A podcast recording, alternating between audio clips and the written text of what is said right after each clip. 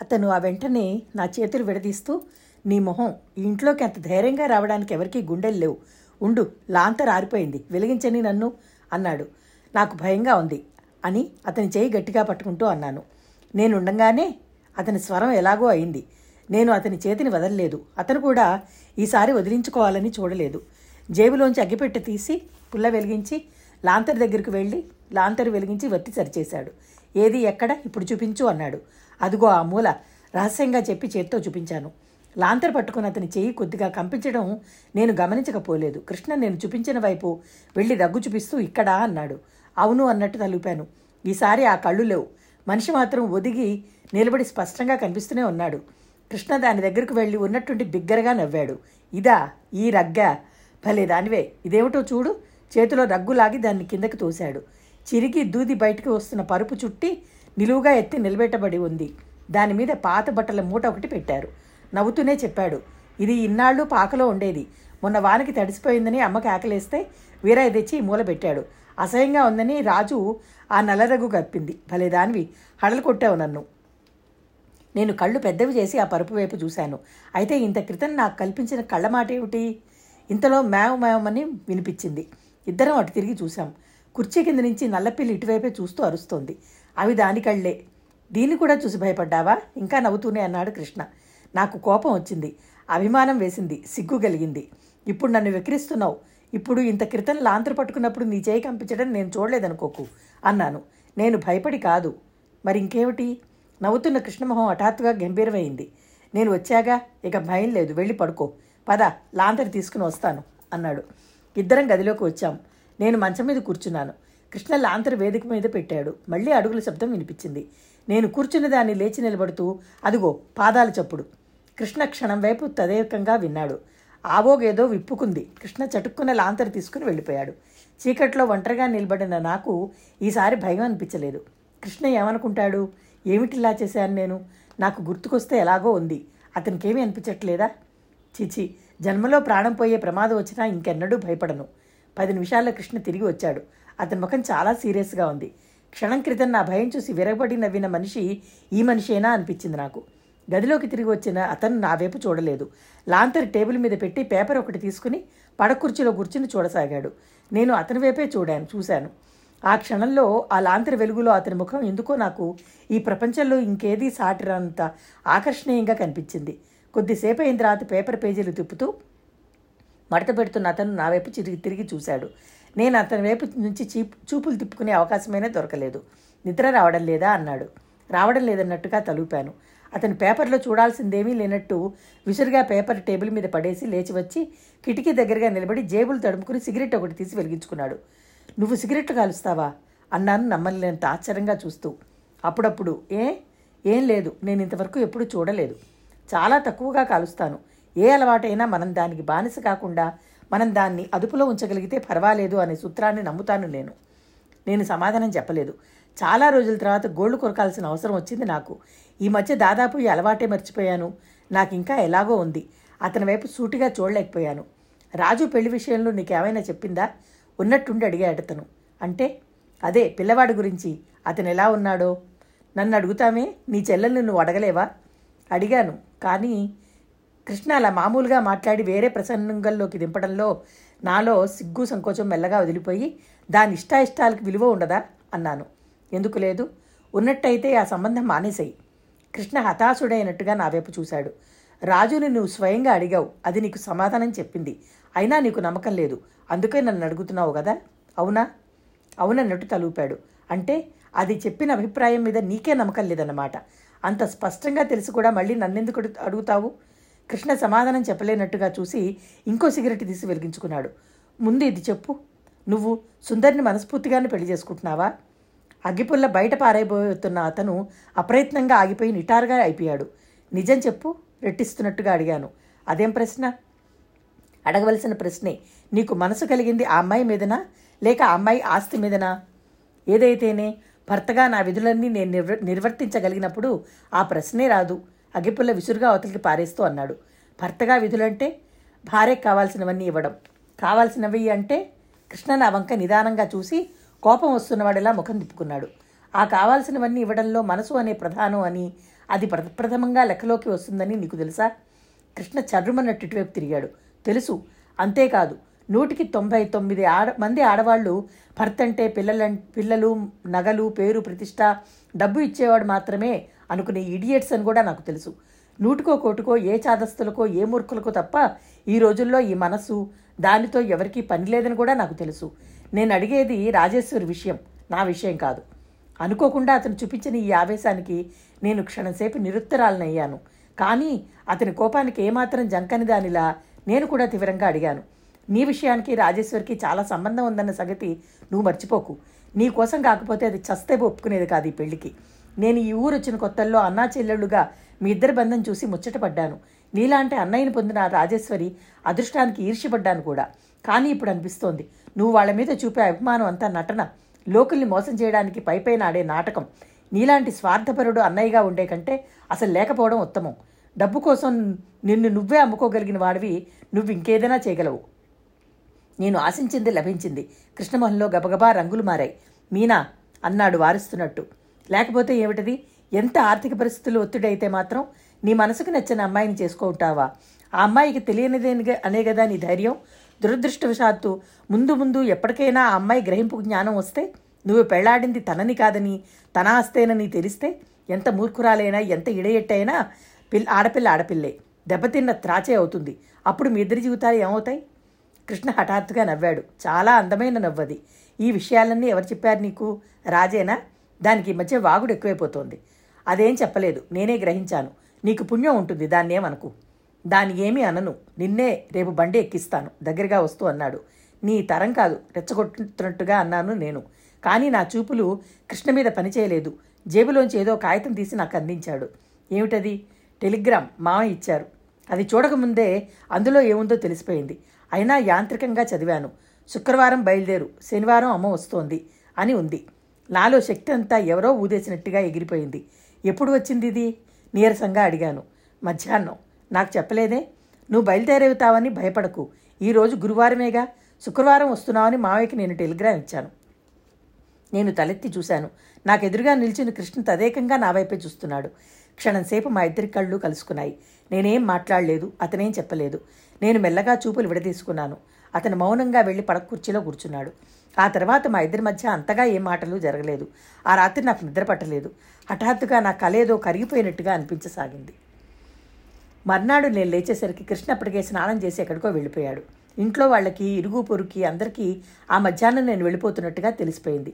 Time రెక్కల గుర్రంలా పరిగెత్తుతోంది. అత్తయ్య త్వర త్వరగా వంట చేసి నాకు అన్నం పెట్టింది. పన్నెండు గంటలు అవుతుండగా కృష్ణ వచ్చాడు. నేను వెళ్ళిపోతున్నానని తెలిసి మంగమ్మ గారు వచ్చింది. మా నాన్నకి చెప్పమని ఏవేవో కబుర్లు చెప్తోంది. నేను ఈ చెవితో విని ఆ చెవితో వదిలేస్తున్నాను. పన్నెండు గంటలు దాటింది. నా పెట్టెలో బట్టలన్నీ నేను ఏ ఒక్కటి మర్చిపోకుండా రాజేశ్వరి సర్దింది. నేను ముఖం కాళ్ళు చేతులు కడుక్కుని జడ వేసుకుని తయారయ్యాను. అత్తయ్య ముక్కాలు పీట వేసి నన్ను కూర్చోమంది. మణి పసుపు తెచ్చి నా పాదాలకు పూసింది. రాజు పళ్ళెల్లో ఒక చీర జాకెట్టు జాకెట్ గుడ్డ పళ్ళు పువ్వులు తెచ్చి పెట్టి నా చేతులకు అందించింది. ఇదేమిటి అన్నాను. తీసుకో ఏదో మా శక్తి కొద్దీ అంది అత్తయ్య. తీసుకోమ్మా ఇంటికొచ్చిన ఆడపిల్లవి అంది మంగమ్మ గారు. చేత్తో పళ్ళెం అందుకున్నాను. అందులో తెల్ల జరీ చీర జాకెట్ గుడ్డ ఉన్నాయి. ఇది ఎవరి సెలక్షన్? అన్నాను అనుమానంగా చూస్తూ. ఇంకెవరిది? అన్నయ్యదే. కట్టుకోవదినా నీ చీరల్లో ఇది వెలివేసినట్టుగానే ఉంటుందనుకో నేను చప్పున రాజేశ్వరి నోరు మూసేశాను. చీర కట్టుకుని వచ్చాను. తెల్లటి జరీ చీర మెత్తగా పాము కుముసల్లా ఉంది. ఖరీదట్టే కాకపోయినా అంచులు అందంగా ఉన్నాయి. కొత్త బట్టలు కట్టుకున్నప్పుడు ప్రతిసారి అమ్మకి నాన్నకి నమస్కరించి ఆశీర్వచనం తీసుకోవడం నాకు అలవాటు. అందుకే ఎవరూ చెప్పకుండానే వెళ్ళి అత్తయ్యకి నమస్కరించాను. ఆవిడతో పాటు పక్కనున్న మంగమ్మ గారికి కూడా పెట్టేశాను. ఆవిడ ఉబ్బి దబ్బిపోయిపోతూ పప్పన్నానికి పిలు మర్చిపోకు అంది. రాజేశ్వరి నేను ముఖముఖమాలు చూసుకుని నవ్వుకున్నాం. పప్పన్నం అంటే ఏమిటో ఇప్పుడు తెలుసు నాకు. మీ బావకి కూడా పెట్టమ్మా అంది మంగమ్మ గారు. ఎందుకండి? మీ చాదస్తం అంది అత్తయ్య. ఎవరో వస్తే కృష్ణ బయట వసారాలో వాళ్ళతో మాట్లాడుతున్నాడు. అతనితో నాకు ఎలాగూ పని ఉంది. నేను నాన్నగారు ఇచ్చారని చెప్పిన వాచీ డబ్బు ఇవ్వనే లేదు. నేను గదిలోకి వెడుతూ మణి మీ అన్నయ్యను ఒకసారి పిలువు అన్నాను. గది లోపలికి వచ్చి పెట్టె తెరిచి డబ్బు తీసి చేత్తో పట్టుకున్నాను. కృష్ణ లోపలికి వచ్చాడు. క్షణంసేపు ఇద్దరం ఒకరినొకరు చూస్తూ నిలబడిపోయాం. అతని చూపులు మెరుపులా కొత్త చీరలో ఉన్న నన్ను నఖసిక పర్యంతం పరిశీలించడం నేను చూడకపోలేదు. అతని కళ్ళల్లో సంతృప్తి కనిపించింది నాకు. చీర బాగుంది నీకు అన్నాడు. నేను బాగాలేదని అనలేదే అన్నాను. థ్యాంక్స్. అతను వచ్చిన పని అయిపోయినట్టుగా వెనక్కి తిరిగి వెళ్ళపోబోయాడు. ఆగు అన్నాను. ఆగి నా వైపు తిరుగుతూ ఏమిటి అన్నాడు. వెళ్ళిపోతున్నానుగా. తెల్లంచు జరీ చీర పెట్టావు. రాజారాణివి అవమని దీవించు మరీ. కృష్ణ నవ్వాడు. నేను దీవించినా దీవించకపోయినా నువ్వు మహారాణివే. అతని చిరునవ్వు ఆ మాటల్లో సరళత్వం ఆ చనువు అందులో నిర్మలత్వం అన్నీ కలిసి నన్ను అతనికి దగ్గరగా వెళ్ళమని పురుగులుపుతూ నా మనసుకు తాడు వేసి లాగసాగినాయి. రాత్రి చీకట్లో భయంతో నేను హత్తుకుపోయినప్పుడు అతని చేతులు నన్ను బలంగా గుండెలకు అదుముకున్నాయి. అది నిజమా? లేక నా భ్రమ? ఇప్పుడు ఒకసారి అతను నన్ను తాకితే నాకు తెలిసిపోతుంది. నాకు మాటిమాటికి ఆ సంఘటనే గుర్తు వస్తోంది. అతన్ని చేరువుగా వెళ్ళాలని ఒక్కసారి అతన్ని తాకాలని మరీ మరీ అనిపిస్తోంది. కానీ కృష్ణ నా గుండెల్లోని కలవరం గుర్తించాడో లేదో ఆ అవకాశం మాత్రం ఇవ్వలేదు. నేను దగ్గరగా వెళ్ళి దండం పెట్టపోతే వద్దు అదేం పని? అంటూ దూరంగా వెళ్ళిపోయాడు. ఒక్క మాట అడుగుతాను నిజం చెప్పు అన్నాను. నువ్వేది అడిగినా నేను నిజం చెప్తాను. నా గురించి అంతా తెలుసునని నువ్వే చెప్పావు. ఈ చీర కట్టుకోవడానికి నిజంగా నాకు అర్హత ఉందంటావా? క్షణంసేపు అతను మాట్లాడలేదు.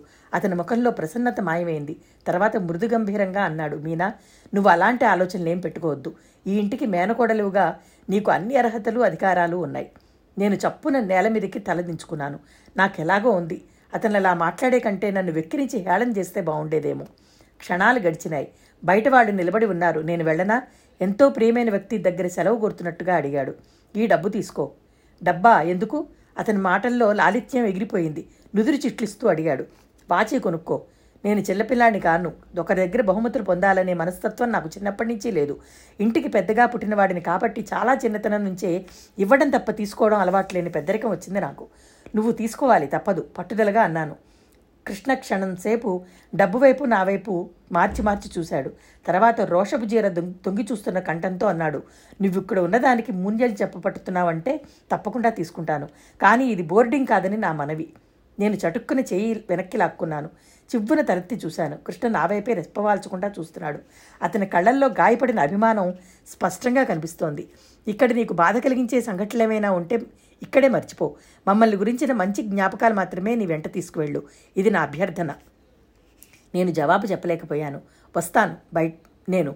బయట వాళ్ళు కూర్చున్నారు. వాళ్ళని పంపివేస్తే గానీ నేను నీతో బయలుదేరడానికి వీల్లేదు. అనేసి సమాధానం కోసం చూడకుండా వెళ్ళిపోయాడు. బొమ్మలా నిలబడిపోయాను. నేను మూర్ఖుడు మితభాషి పల్లెటూరువాడు అనుకున్న కృష్ణేనా ఇతను? ఇతనిలో ఇంత సున్నితంగా మాట్లాడగల నేర్పుందా? వదినా ఏం చేస్తున్నావు? రాజేశ్వరి పూలదండి చేత్తో పట్టుకుని లోపలికి వచ్చింది. కనకాంబరాలు మరువం దవనం కలిపి కట్టిన పెద్ద మాలని మడిచి నా జడలో పెడుతూ వదినా మేం గుర్తుంటామా నీకు? అంది. నేను చప్పున చేయిపోనిచ్చి రాజేశ్వరి మెడ చుట్టూ చేయి వేసి ముందుకు వచ్చి బుగ్గ మీద గట్టిగా ముద్దు పెట్టుకున్నాను. పొద్దున్నుంచి చూస్తున్నాను. దాని మొహం ఎలా వాడిపోయో ఎలాగో అయిపోయింది. నేను నిన్ను మర్చిపోగలనా రాజు? అన్నాను. కొద్ది రోజులకు వరకు నాకేం తోచదు. నేను పెద్ద పెద్ద ఉత్తరాలు రాస్తానుగా నిజంగా? తప్పకుండా నీ మీద ఒట్టు. నేను దాని తల మీద చేపెట్టాను. ఇద్దరం బయటికి వచ్చాం. నాన్నని అడిగానని చెప్పమ్మా అంది అత్తయ్య. తప్పకుండా అన్నాను. వదిన మళ్ళీ ఎప్పుడొస్తావు? పిల్లలు చుట్టూ చేరారు. మీ అన్నయ్య పెళ్ళికి. అన్నయ్య కంటే ముందే అక్కయ్య పెళ్ళి అవుతుంది అంది మణి. మా అత్తారి తరఫున మాకో ఎకరం పొలం రావాలే పిల్ల. మీ నాన్న ప్లీడర్గా మీ దగ్గరికే వేస్ వస్తాను దావా వేయడానికి మంగమ్మగారు అంది. బండి వాకిట్లో వచ్చి నిలబడింది. ఇంకా కాలేదా? ఏమిటి ఆలస్యం అయిపోతోంది అన్నాడు కృష్ణ. వచ్చినప్పటి నుంచి చూస్తున్నాను. ఎప్పుడు బండెక్కిద్దామా అని చూశావు. ఎలాగో వెళ్ళిపోతున్నాను. ఒక్క నిమిషం కూడా ఆగలేకుండా ఉన్నావు. నిష్ఠూరంగా అన్నాను. వెళ్ళిపోయే వాళ్ళని ఎంత త్వరగా పంపిస్తే అంత మంచిది. దాన్ని ఉంచుకోవాలంటే మార్గం ఉంది కదరా అబ్బాయి. నువ్వే ఒప్పుకోవడం లేదు అంది మంగమ్మ గారు అత్తయ్య కోపంతో చూసింది. కృష్ణమోహం ఎర్రబడింది. రాజేశ్వరి మాత్రం ఏం అనలేదు. హఠాత్తుగా వాతావరణం కలుషితమైనట్టుగా అయింది. రాజు ఎందుకే అలా ముఖం వెళ్ళాడేసి నిలబడతావు?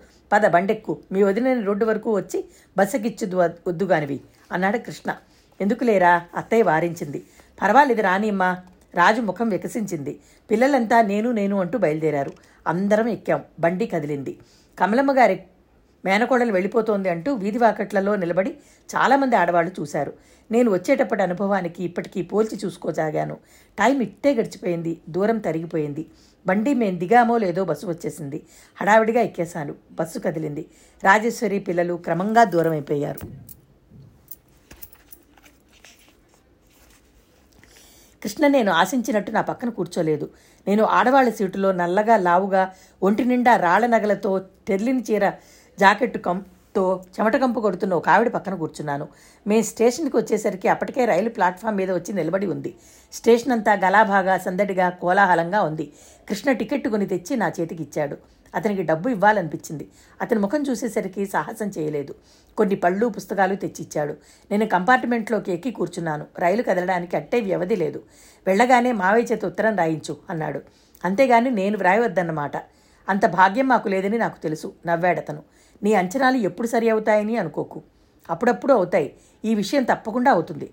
ఎక్కడి వాడివి నువ్వు? కనీసం మర్యాదకైనా మళ్ళీ రమ్మనమని పిలవడం లేదు. నవ్వుతున్న అతని ముఖం సీరియస్గా అయింది. స్నేహితులకి ఆప్తులకి ఆ పై మర్యాదలు అవసరం లేదని నా ఉద్దేశం. నేను ఇప్పుడు ఆ స్నేహితురాలనా ఆప్తురాలనా? నీకే తెలియాలి. మాటల్లో నువ్వింత చతురుడువని కలలో కూడా అనుకోలేదు. రాజు పెళ్ళికి శుభలేఖ పంపిస్తాను. వీలైతే రా. ఆజ్ఞ విన్నపమా? ఆజ్ఞ అయితే శిరసావహిస్తాను విన్నపం అయితే తీసి పారేస్తాను. స్టేషన్లో సందడి గమనిస్తున్న కృష్ణ తల తిప్పి నా కళ్ళల్లోకి సూటిగా చూశాడు. నా అంతర్యంలో అతని భావం దేనికో పసిగట్టి జాగ్రత్త పడుతున్నవాడిలా ఆజ్ఞ ఇప్పటికీ కాదు విన్నపమే అన్నాడు. అయితే నేను రాను అన్నాను కోపం వచ్చినట్టు పెదవులు ముడుస్తూ. ఆఖరి నిమిషంలో కూడా నా మీద అలకేనా? నీ పేరు సత్యభామ అని పెట్టాల్సింది మీ వాళ్ళు బాగుండేది అన్నాడు. అవునవును నీ పేరుకు జోడీ సరిగ్గా సరిపోయేది. హఠాత్తుగా ఆగిపోయాను. నేనేమంటున్నానో అనేసిన తర్వాత కానీ గుర్తుకు రాలేదు నాకు. సిగ్గుతో ఎరబడిపోయిన ముఖాన్నే తదేకంగా చూస్తూ వినోదంగా పాట నేర్పుతున్నట్టుగా అన్నాడు కృష్ణ. చూసావా ఎక్కువగా మాట్లాడడం వల్ల అప్పుడప్పుడు ఎలాంటి ప్రమాదాలు జరుగుతాయో? రైలు కదలడానికి కూత వేసింది. ఇద్దరం హఠాత్తుగా చుట్టుపక్కల ఉన్న సందడిని సర్వం మరిచి ఒకరికొకరు ఇక మళ్ళీ ఈ జీవితంలో కలుసుకోలేమేమో ఇదే ఆఖరి చూపని తెలుసుకున్న ఆప్తమిత్రులా చూసుకున్నాం. అతను ఏదైనా చెప్తాడేమోనని ఎదురు చూస్తున్నాను నేను. నేనేమైనా మాట్లాడతానేమోనని వేచి చూస్తున్నాడు అతను. ఇద్దరి ఆంతర్యాలు ఒకే భావం ఉంది. కానీ ఎవరికి వారే బయటపడడానికి ఒకరి అభిమానం మరొకరికి సంకోచం అడ్డు వచ్చాయి. రైలు కదిలింది. చివరికి నేనే సంకోచం వదిలించుకుని చేయి చాచాను. అతను అందుకోబోయాడు కానీ అందలేదు. రైలు కదలడంతో నేనున్న పెట్టే ముందుకు జరిగింది. అతను వెనకకి మిగిలిపోయాడు. రైలు వేగం అందుకుంది. అతను గబగబా నాలుగు అడుగులు ముందుకు వేస్తే నా చెయ్యి అంది ఉండేది. కానీ ఏ కారణం చేతనూ అతను అలా చేయలేదు. జేవి రుమాలు తీసి ఊపాడు. నేను చెయ్యి ఊపలేదు. ఆశాభంగం పొందిన దానిలాగా అలాగే కూర్చుని చూడసాగాను. కృష్ణ క్రమంగా దూరమై జనంతో పాటు కలిసిపోయాడు. ఏమి ఈ విచిత్రం? నువ్వు మళ్ళీ ఈ రైల్లోనే వస్తున్నావా? ఉన్నట్టుండి వెనక నుంచి వినిపించింది. ఉలిక్కిపడి తిరిగి చూశాను. రవ్వల దుద్దులతో ముక్కుపొడకతో నీలం రంగు పట్టుచీరతో అరవమామి నేను నవ్వాను. ఆవిడ ఆప్యాయంగా నా పక్కన వచ్చి కూర్చుంది. నేను కంపార్ట్మెంట్లో ఎక్కేసరికి ఆవిడ బాత్రూమ్కి వెళ్ళడం వల్ల నేను ఆవిడని చూడలేదు. కూతుర్ని చూసి తిరిగి వస్తూ బెజవాడలో ఉన్న అక్క కూతుర్ని చూడడానికి దిగిందిట. వచ్చి రెండు రోజులు అయిందిట కనకమ్మ కనకదుర్గమ్మ దర్శనం చేసుకుందిట. ఏవేవో చెప్తోంది. కానీ అవేవి నా చెవికి ఎక్కటం లేదు. నాకు చెప్పలేనంత నీరసంగా ఉంది. భరించరానంత అలసటిగా అనిపిస్తోంది. మిడుకు మిడుకుమంటున్న రైట్ లైట్లతో విజయవాడ దూరం అవుతున్న కొద్దీ నా పంచరంగుల సుందర స్వప్నం ఏదో కరిగిపోయి నేను బలవంతంగా అయిష్టంగా తప్పనిసరిగా ఈ లోకంలోనికి వస్తున్న దానిలాగా అనిపించసాగింది.